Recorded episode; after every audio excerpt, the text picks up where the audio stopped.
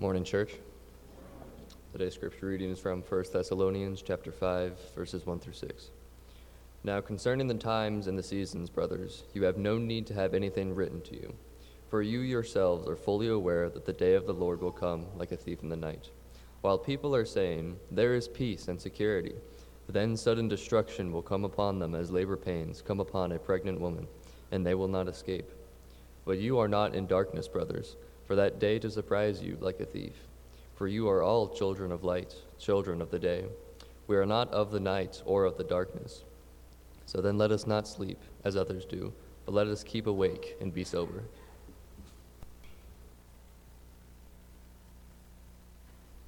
Thank you, Tommy. How are we doing this morning, church? I'm all right. I'm all right. Okay. I'm a little hoarse. Last night we were at a soccer game uh, the crew took down Atlanta pretty handily. And it's just loud, just, you know, even having a conversation. So I'm not even a crew fan, and I'll, I'll, I lost my voice a little bit.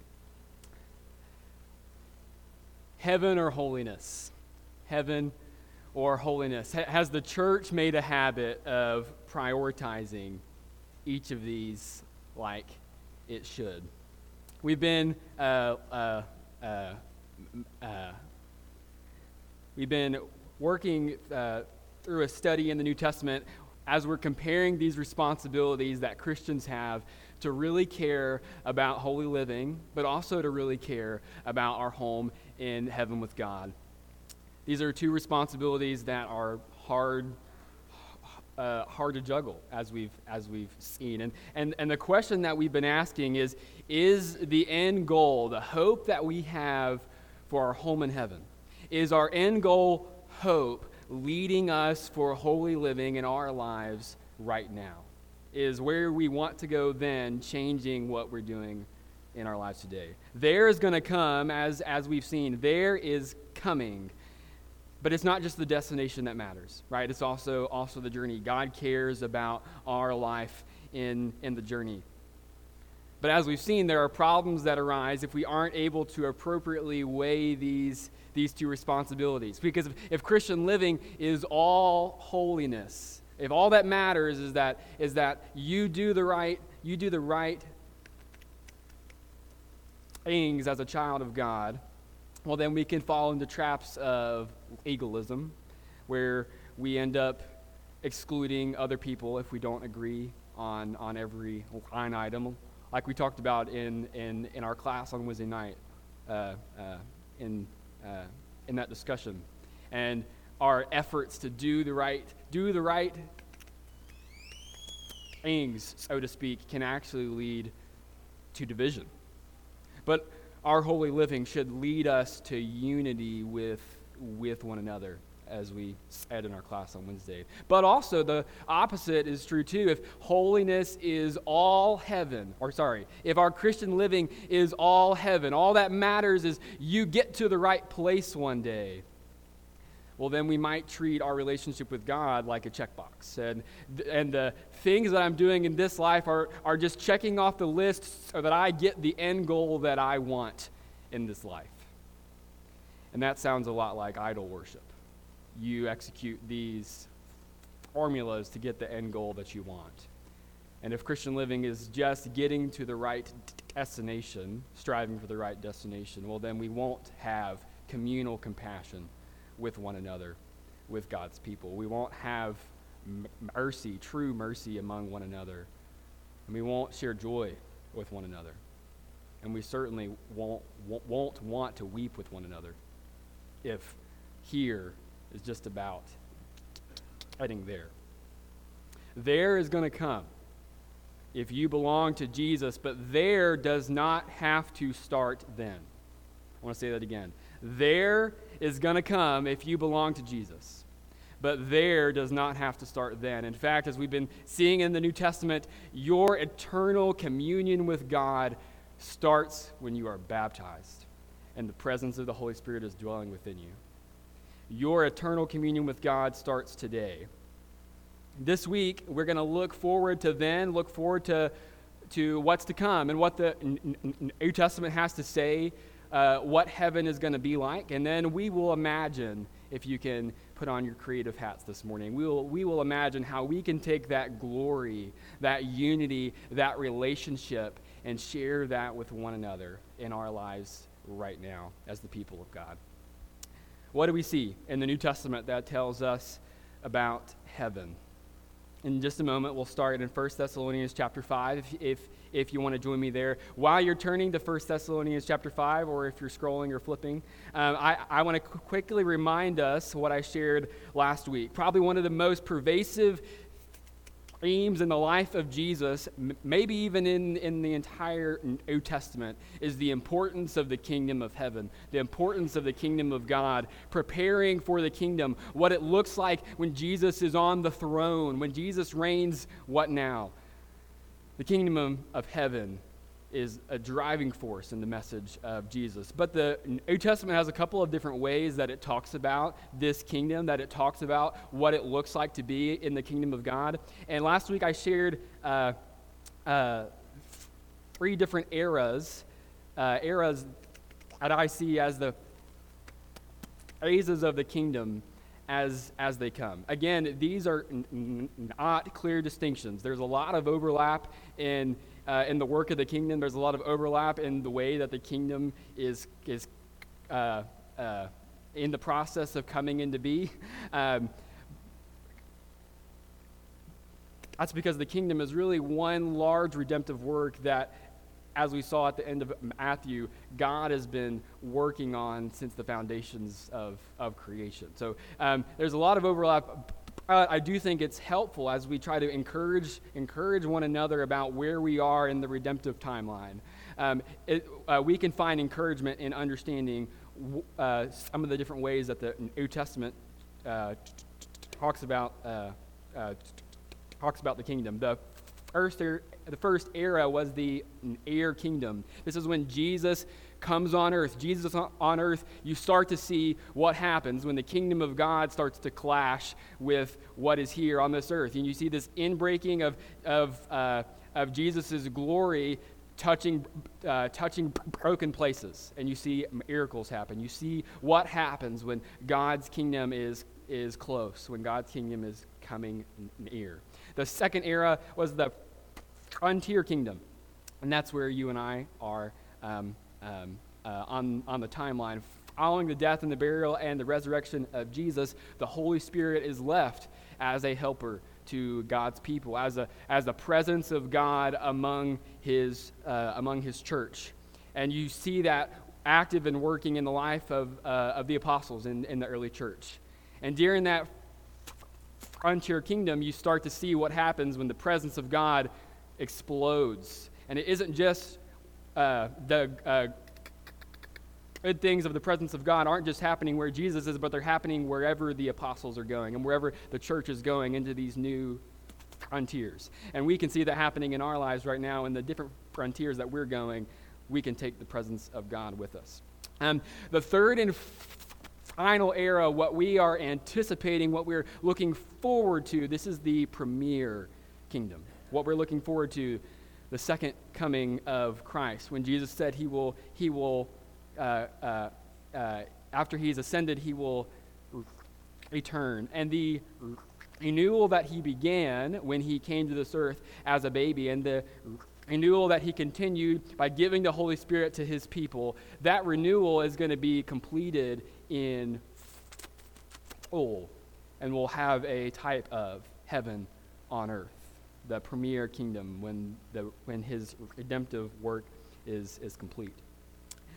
We can be encouraged because Jesus' return that's coming, what's, what we are anticipating, the premier kingdom, Jesus' return informs our lives right now. The things that we're looking forward to have meaning on how you see the world today. And this morning, that's what we'll be thinking about how, how this final era, this, this season that we're anticipating where we will be able to, to, to cherish the new anointing as the people of God, how can that, that's coming one day, inform our lives right, right now? With that in mind, let's see what Paul has to say in uh, 1 Thessalonians chapter 5. Um, really quickly, last week we were in chapter, uh, chapter or, um, and the church in Thessalonica is really concerned with these eternal outcomes. The church is really concerned with have the brothers and sisters who have passed on did they miss it? Did they miss the coming of Christ? Who, who's in? Who, who who's going to get in into the kingdom? When's it going to come? Is it going to come in my lifetime? Is it going to come in the lifetime of my kids or my grandkids? They're really concerned about eternity. And Paul says, We do not want you to be uninformed about what's to come, but also you really need to care about your life right now. That's the gist. You can go back and read chapter 4 later. Um, but this leads us into chapter 5. Our scripture reading this morning came from these opening verses in the chapter. You are fully aware that the day of the Lord will come like a thief in the night, he tells them. Well, as, as I'm sure you're aware, this is a quotation of, uh, uh, of Jesus. Paul's continuing to remind these Christians it is not on you to determine when this last era of the kingdom is going to come. It's not on you to, to wonder, am, am I going to miss it? Am I going to be ready when it comes? As people of God, as Paul's going to share, we have other things that we need to be worrying about other than the, uh, when the day of the Lord is going to come. Um, uh, uh, it, it also says, You are not in, uh, in the darkness uh, if, if, if you are the people of God, the, the coming of the day of the Lord will not surprise you like a thief in the night. You won't be surprised because of your relationship with Jesus when the next era does come, when the things of this world pass away, it will not be a surprise to us because we know fully that the things of this world are just that the things of, of this world. And he ends, let us not sleep. Let us keep awake. Let us wake up and be sober. People who do not recognize, who are ignorant to, who, who are uninformed about, about the kingdom, Christians and non Christians alike. People who do not understand where we are in relation to eternity, like we've been talking about these past few weeks. If we don't understand where we are in relation to Jesus coming back, then we will have no eternal urgency. We won't have an urgency to do good things in our life right now. That's why he concludes this, this opening section of chapter 5 keep awake and, and be sober. And we talked about the eras of the kingdom the air kingdom when Jesus was here, the frontier kingdom, which is the church era, the Holy Spirit era, and the, and the premier kingdom that's to come. We've been in the premier, or sorry, we've been in the frontier kingdom for some time, right? A number of generations spent here in the frontier kingdom. We've been saying for a long time that Jesus is going to come back, right? I'm sure the Christians that Paul was writing to were wondering the same thing several thousand years ago. And my worry for the church is that the seemingly slow unveiling of the kingdom is lulling Christians, lulling Christians to sleep. And I think Paul has the same concern too. I think that's why he concludes this letter. He has several chapters about heaven, several chapters about uh, uh, being concerned with the end times, several chapters about here's what we're looking forward to. He concludes this letter about heaven with instructions for holiness, for instructions for what you should be doing right now. Instead of hypothesizing on the day of the Lord when it will come, the understanding the seasons and the times, Paul reminds these Christians, as we're about to read, that your identity as God's people, your belonging to the day, your belonging to eternity with God in your life right now, it instructs your living right now. These things that we these things that we are reading in the Bible, the things that we talk about in our classes and in our uh, in our uh, sermons and our all groups, these aren't instructions for what you're going to do one day when you get to heaven. These are instructions for being God's people when you walk out the door today. Our hope in heaven tomorrow means that it's time to wake up today. It's time to wake up. And this is what Paul is really trying to impress on these, on these Christians, and I hope that we're not being lulled to sleep by how long suffering our God is for his people. Paul continues Since we are not concerned with when, what happens next, and our identity as people who belong to the day instructs how we're supposed to live right now, he, uh, uh, he continues, uh, starting uh, uh, in verse 12. Um, I don't have time to hit all of these, and so I just want to highlight a few. I'll actually start at the end of verse uh, 13. Be at peace among yourself, and we urge you, brothers, admonish the idle, encourage the faint hearted Help the weak and be patient with them all. See that no one repays anyone evil for evil, but always seek to do good to one another and to everyone. Rejoice always. Pray without ceasing. Give thanks in all circumstances, for this is the will of God in Christ Jesus for you. Do not quench the Spirit. Now remember, this is an instruction of what Christians are to do after several chapters of talking about heaven several chapters of wondering about what are we supposed to do when heaven comes.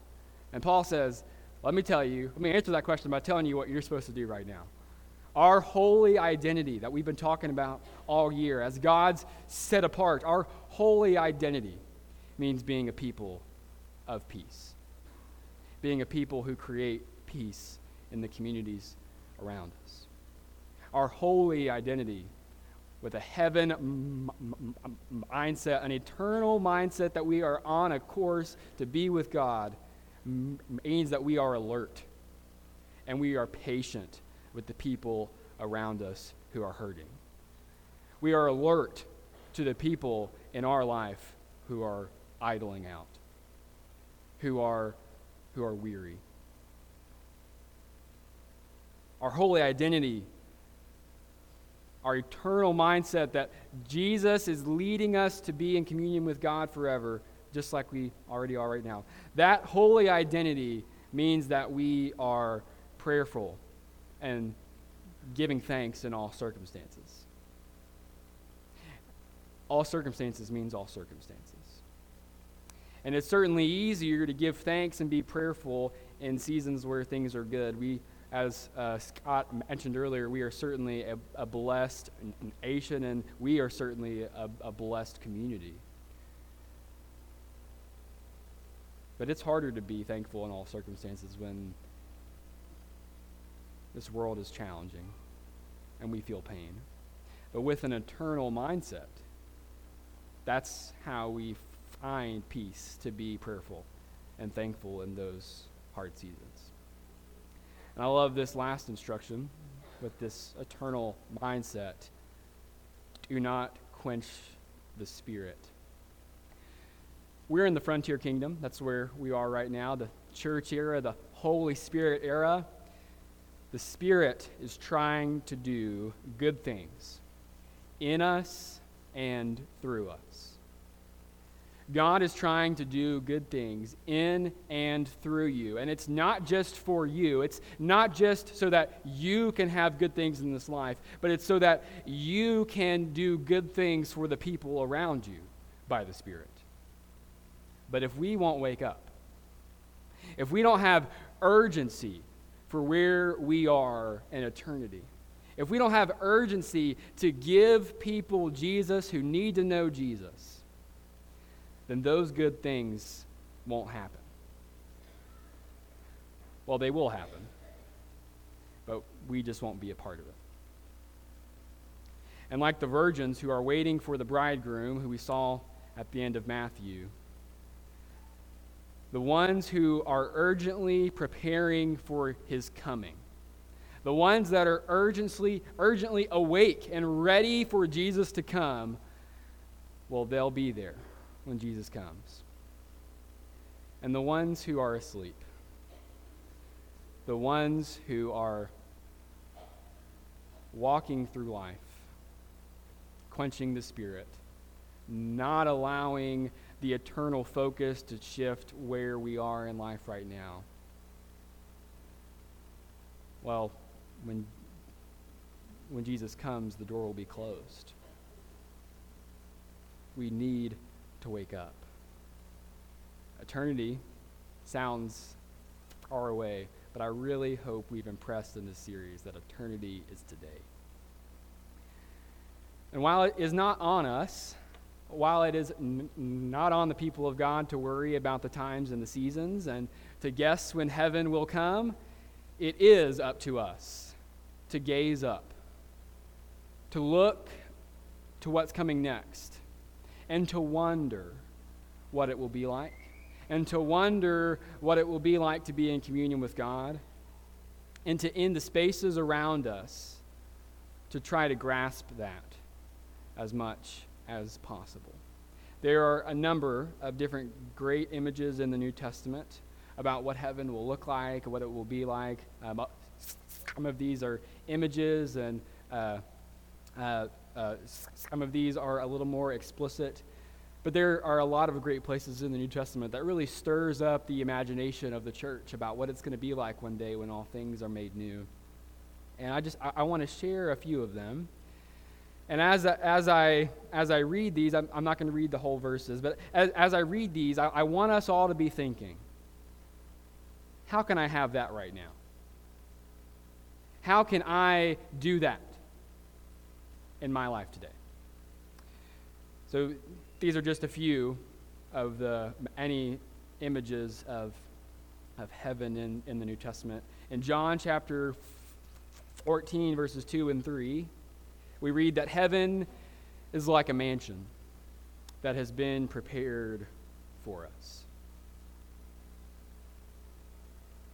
In Hebrews chapter 12, verse 22 and 23, we read that heaven is like a grand worship of angels gathering around Mount Zion to lift glory to the one who sits on the throne. In Revelation chapter 19, verse 11 through 14, we read that heaven is like seeing Jesus as a commander of great angel armies sitting upon white horses and chariots.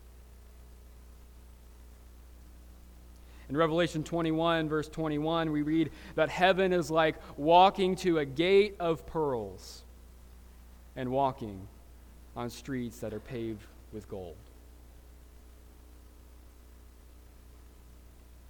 In Revelation 22, uh, chapter 22, verse 2, and chapter 2, verse 7, we read that in heaven we will have access to the tree of eternal life. These are just a couple images in the New Testament that I think are, are really wonderful about what heaven will be like.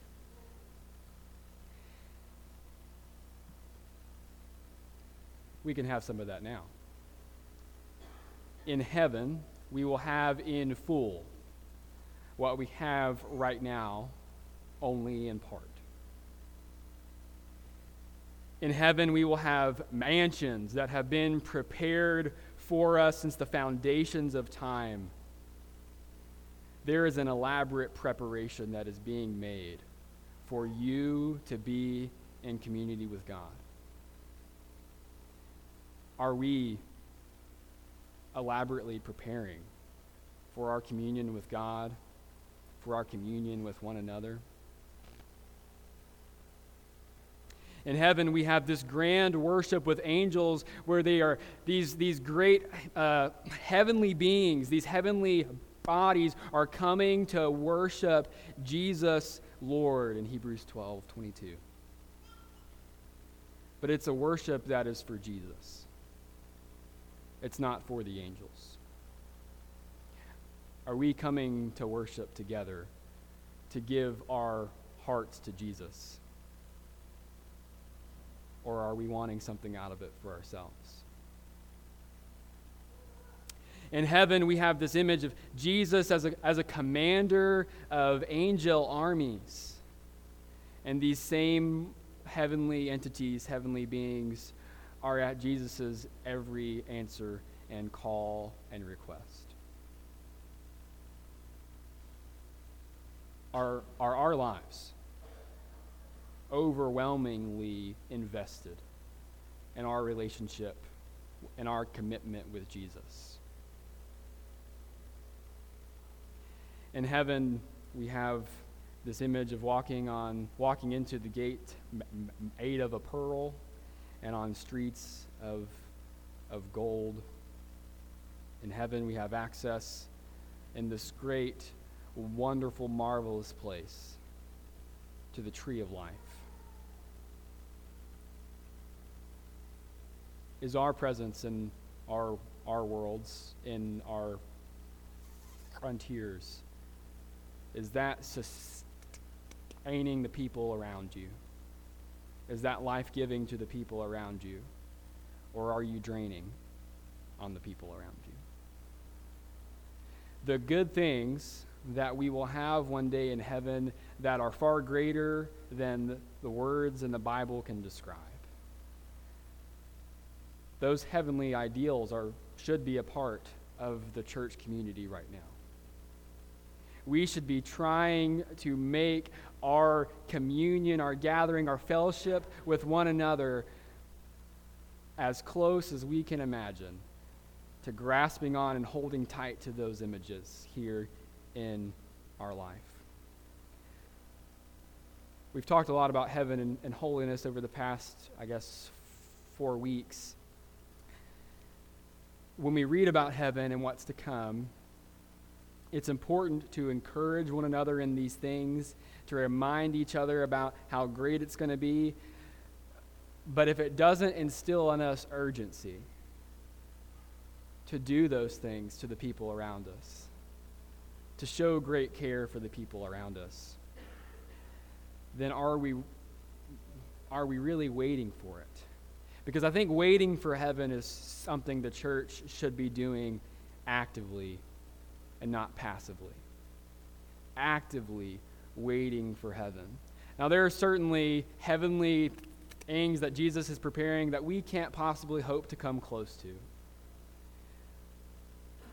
But isn't it worth trying to worship, to worship together like we're seated around around the throne of Jesus whenever we gather?